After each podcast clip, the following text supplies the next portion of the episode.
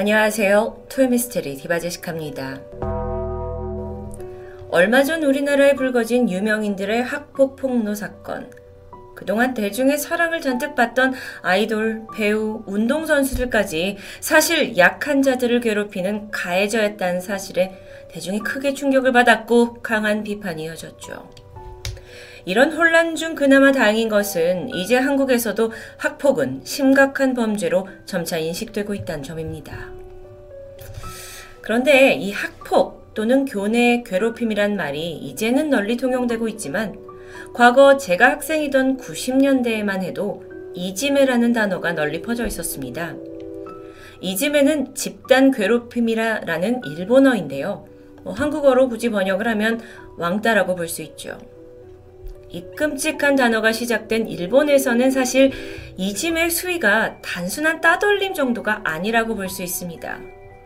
뭐 소위 빵 셔틀을 포함해서 정신적, 신체적 폭력에 더 나아가 성폭행까지 자행되는 악랄한 범죄 수준이라고 볼 수 있는데요. 실제로 일본은 이 학폭 문제가 사회적으로 아주 뿌리 깊게 박혀 있다 보니까 혹여 연예인들이 학창 시절에 내가 일진이었다, 뭐 나, 내가 누군가를 괴롭힌 적이 있다라고 말해도 그저 방송 소재, 어떨 땐 나아가서 영웅담처럼 취부된 적도 있습니다. 그 정도로 일본은 이짐에 대한 인식이 굉장히 둔감하다고 볼 수 있겠죠. 그런 일본에서 지난 2010년 다소 이해하기 힘든 소식이 전해졌습니다. 현재 일본의 천황이자 당시 왕위 계승 설 1위 나루히토 왕세자의 외동딸이었던 아이코 공주가 등교를 거부하고 있다라는 소식이 전해진 겁니다. 놀랍게도 그 이유는 교내 괴롭힘 때문이었죠. 사진의 오른쪽에 앉아 있는 아이코 공주는 두 사진에서 현저히 다른 모습이 보입니다. 무려 반년 만에 심각한 이지매를 당해서 스트레스로 굉장히 수척해졌다라는 걸 보여주고 있죠. 그동안 동료 학생들은 그녀의 머리카락을 잡아당기는 뭐 그런 수준을 넘어서 헤드락을 걸거나 발차기를 하는 그런 직접적인 신체 폭력도 있었던 것으로 전해집니다. 하물며 일본의 아이코 공주도 이런 일을 당했던 거예요. 그런데 문제는 이 가해자들이 그 이후에 어떠한 처벌도 제대로 받지 않았고 오히려 야 내가 공주를 괴롭혔어 라고 자랑스럽게 말하고 다닌다라는 소식이 알려지면서 더 논란이 되었습니다. 정말 일본에서는 이 학폭이 얼마나 만연하게 퍼져 있는지 극단적으로 보여주고 있죠. 그런데 그 와중에 비교적 정말 최근에 한 일본 고등학교에서 일어난 또 다른 이찜의 사건은 우리에게 너무도 충격적입니다. 정말 이런 일은 일본이라 가능한 건지 묻고 싶을 정도인데요. 때는 지난 2018년 여름, 일본의 효고현 고베시에 있는 히사시스마 초등학교에 20대 남성 A씨가 교사로 갓 부임해 오게 됩니다. 그는 중학교 시절부터 교사가 되기를 꿈꿨고 가족의 적극적인 지원 덕분에 대학교에서 선생님이 되기 위한 준비를 착실히 했던 인재였어요. 그리고 마침내 채용 시험까지 합격을 해서 꿈에 그리던 선생님 생활을 시작하게 됐죠. 하지만 기대에 부풀어 있던 그가 마주한 곳은 정말 전혀 상상 밖의 세계였습니다. 아니, 지옥과도 같았죠. 문제는 학생들이 아닙니다. 바로 A씨의 동료 교사. 당시 히사시스마 초등학교 교사들 간에는 체계적인 권력이 존재했다고 하는데요. 그중 가장 꼭대기에 일명 여제라고 불리는 하세가와 마사요가 있었습니다. 보시다시피 40대 여성이던 그녀는 교장도 무시할 수 없는 막강한 권력을 휘두르고 있었죠. 그리고 그녀의 바로 밑에 2인자로 불리는 시바타 유스케, 그리고 다시 그들을 다루고 있는 시토미 타카시와와 사사다히 데카스가 있었습니다. 아주 체계적이죠. 이들 모두 30대 남성 교사였는데 소위 권력자였던 하세가와의 명령을 수행하는 일종의 수행원 역할을 담당했던 겁니다. 초등학교에 부임한 이래 A씨는 이 4명으로부터 아주 조직적인 악랄한 괴롭힘을 당했습니다. 처음에는 뭐 이 쓰레기야 등신아 같은 욕설로 시작이 됐는데 점점 실수인 척 발을 밟기도 하고 A씨가 자리에서 일어났을 때 걷어차기도 했죠. 성인들끼리 이게 뭐 하는 짓입니까? 게다가 A씨가 뭔가 마음에 들지 않는 행동을 하거나 혹은 뭐 그냥 심심하다는 이유로 강하게 헤드록을 걸어서 A씨가 호흡곤란 상태가 되기도 했어요. 한 번은 두꺼운 종이 심지로 그를 때리기도 했고 어떨 땐 너무도 유치하지만 그의 가방에다가 얼음을 넣어서 또는 물을 부어서 학생들에게 나눠줄 프린트물을 망쳐버리기도 했죠. 이런 괴로운 상황 속에서 A씨는 사실 신참 교사였기 때문에 또 여러 가지 그 성격상 차마 이들에게 화를 내거나 반항할 엄두도 내지 못했다고 합니다. 그러던 어느 날 A씨가 새 차를 뽑아서 신나게 학교에 끌고 온 날이었어요. 가해자들은 이 기회를 놓치지 않았고 주차장에 세워진 차 지붕 위에 올라가서 발로 마구 밟아댔고요. 차문을 열고 들어가서 안에다가 토마토 주스를 부어버리기도 하죠. 30대 어른이 했다기에 너무도 유치하기 짝이 없는 괴롭힘입니다. 도대체 무엇 때문에 이렇게 집요하게 했는지 이해가 가질 않았는데요. 그런데 가혹행위는 여기서 끝나지 않았습니다. A씨는 평소에 매운 음식을 전혀 먹지 못하는 사람이었습니다. 그런 걸 알고 있던 가해자들은 실습실로 A씨를 데려가더니 입에 억지로 매운 카레를 밀어 넣었죠. 그래서 교사 A씨가 막 애원에 가깝게 울부짖으면서 나는 매운 걸 못 먹는다 라고 소리쳤지만 그들은 오히려 깔깔 웃으면서 즐거워했습니다. 심지어 뒤에서 그를 이제 단단히 잡고서는 카레를 눈가와 입에 발라서 극심한 고통을 느끼게 만들기도 하죠. A씨는 괴로워하다가 결국 제대로 앞이 보이지 않은 채 실습실을 빙빙 돌다가 구토까지 하게 됩니다. 그런데 너무도 잔인하게 가해자들은 이 모습을 카메라로 촬영했고 동영상으로 고스란히 남겨둡니다. 그런데 과연 피해자는 이 A 교사 한 명뿐이었을까요? 아닙니다. 그 외에도 학교에서 일하고 있던 20대 여성 직원 2명, 그리고 또 다른 남성 직원 1명도 이들의 표적이었습니다. 가해자들은 언어적인, 신체적인 폭행 외에도 성적인 학대도 서슴지 않았는데요.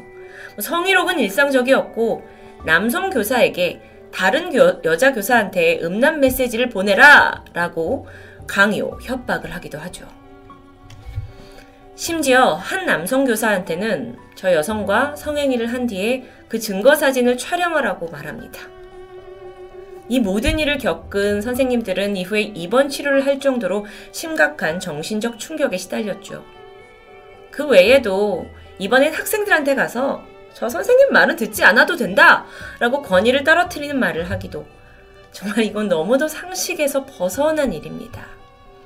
다시 한번 말하지만 이건 모두 한 교내에서 선생님들 간에 벌어진 괴롭힘이었습니다. 그러던 2019년 6월에 참다 못한 동료 교사 한 명이 교장 선생님을 찾아가서 이 모든 사실을 토로합니다. 그런데 너무도 안타깝게도 달라지는 건 없었죠.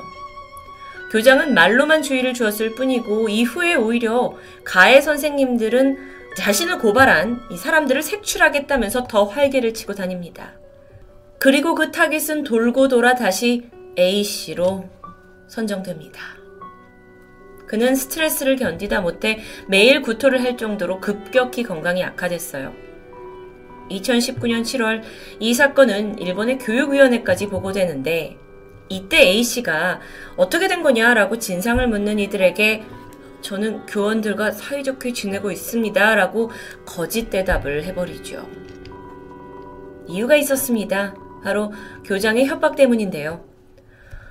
시바부토 치카라라는 교장 선생님은 이 가해자들과 워낙 친했고 학교 내에서 뿌띠 히틀러라는 별명을 지니고 있을 정도로 아주 강압적인 인물이었습니다. 사실 이 사건의 주범이었던 하세가와를 이 학교로 스카우트한 것도 교장 본인이었죠. 그는 A씨한테, 그러니까 교사 A씨한테 너 배신하면 어떻게 되는 줄 아냐?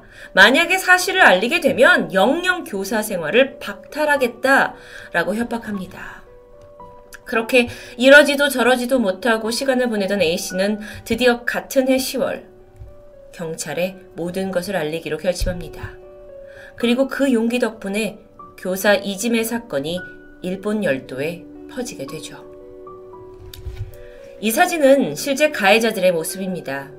언론을 통해 이들의 얼굴이 모두 공개되었는데 정말 외모만 봤을 때는 뭐 어떤 학교에서든 볼 수 있는 아주 평범한 교사들이었죠. 그러다 보니 네티즌들 사이에서 아니 도대체 어쩌다가 이들이 이렇게 조직적으로 성인 이지매를 자행했는지 그 원인에 대한 추측을 내놓기 시작합니다. 워낙 교장이 권위적이어서 또는 학생들한테 인기 많은 젊은 교사들을 질투해서 그러다 경찰 조사를 통해 밝혀진 진짜 이유는 너무도 황당했습니다. 바로 우리가 장애인 흉내를 냈는데 그걸 보고 웃지 않아서 이 모든 게 시작됐다고 얘기하죠. 사소한 것에서 시작된 장난이 한 사람을 짓밟는 참극으로 이어진 겁니다. 이후 주동자인 하세가와는 학교에서 퇴직을 당하게 되었는데 그리고 나서 사과문을 내게 되죠. 저는 그저 피해자를 귀여워했을 뿐인데 이렇게 돼서 너무 힘들다. 내가 학생들 앞에 설 수 없게 돼서 너무 슬프다라고 말합니다. 마치 자신이 피해자인 것 같은 발언인데요.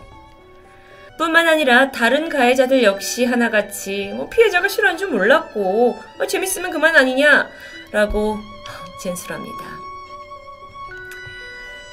어, 이후에 이제 조사가 이어지면서 주동자였던 하세가와는 교사들뿐만 아니라 학생들에게도 굉장히 폭력적으로 멱살을 잡고 의자를 빼서 일부러 넘어지게 하는 일들을 했다라는 폭로가 이어졌지만 이 부분은 증거 불충분으로 처벌받지 못합니다. 그리고 계속해서 밝혀진 또 다른 사실은 가해 교사들 중에는 학생 주임도 있었고 또 이 학생들 간의 문제를 해결하는 생활 지도 교사까지 포함되어 있다라는 부분이었죠. 아이들한테 학생들에게 이지매는 해선 안 되는 거다라고 가르치는 사람의 이중적인 모습이었습니다. 이후에 어떻게 되었을까요? 학교 내부만의 일이 아닙니다. 학교에 재학 중이던 초등학생들과 학부모들에게 알려졌고 아이들은 충격을 받아서 뭐 등교를 거부하기도 하고 또는 그 남아있던 영상 그러니까 선생님이 매운 카레를 막 억지로 먹으면서 고통스러워하는 영상으로 사람들이 너무도 고통스러워하는 일들이 계속해서 벌어집니다. 학교가 심각성을 인지했어요. 그리고 급하게 학부모 회의를 열었죠. 그런데 학교가 제시한 대응조차 너무도 황당합니다. 이제 학교 급식에서 카레를 빼겠다. 그리고 매운 카레 동영상이 촬영된 그 실습실을 새롭게 리모델링 하겠다라는 조치입니다. 학부모들조차 너무 황당해서 웃음조차 나오지 않는다는 반응이었죠. 그런데 또 다른 분통 터진 일이 있습니다. 바로 가해자들이 받은 처벌 수위. 가해교사 4명과 교장은 이 사건으로 인해 유급휴직을 받게 됩니다. 당장 퇴직을 받아도 모자랄 마당인데 뭐 잠시 학교를 쉬는 정도로 끝난 거죠. 이런 상황 속에서 일본 나고야 대학의 우치다료 교수는 이유에 대해서 분석했습니다. 학교라는 곳이 워낙 특수한 곳이다. 외부의 개입 없이 자립적으로 이제 커야 한다는 신념이 강한 곳이다 보니까 어떤 문제가 생겨도 법에 따라 처벌하는 게 아니라 학교라는 폐쇄된 공간 안에서 자체적으로 해결하는 게 일본 내에서는 당연시 되어 있다. 그러다 보니 어, 학생들 또는 교사들 간의 폭력이나 왕따 문제가 생겨나도 이걸 내부적으로 처리할 마땅한 규정은 현재 존재하지 않는다. 황당합니다. 그런데 사실 과거 우리나라에도 집단 따돌림은 음, 피해자의 사회성이 좀 부족한 거 아니냐라는 걸로 정당화되는 일들이 있었죠. 또한 어른들은 그냥 야 애들은 다 원래 싸움에서 크는 거야 라면서 안일하게 문제를 방관했습니다. 그저 친구들끼리의 좀 심한 장난이라고만 여겼던 학폭. 하지만 오늘 사건을 통해 그 폐쇄적인 학교라는 공간에서 학생 외에 어른들도 가해자와 피해자가 되고 있는 현실. 모두가 공감하듯 학폭의 질긴 끈은 이제 끊어져야 합니다. 토요미스테리 디바제시카였습니다.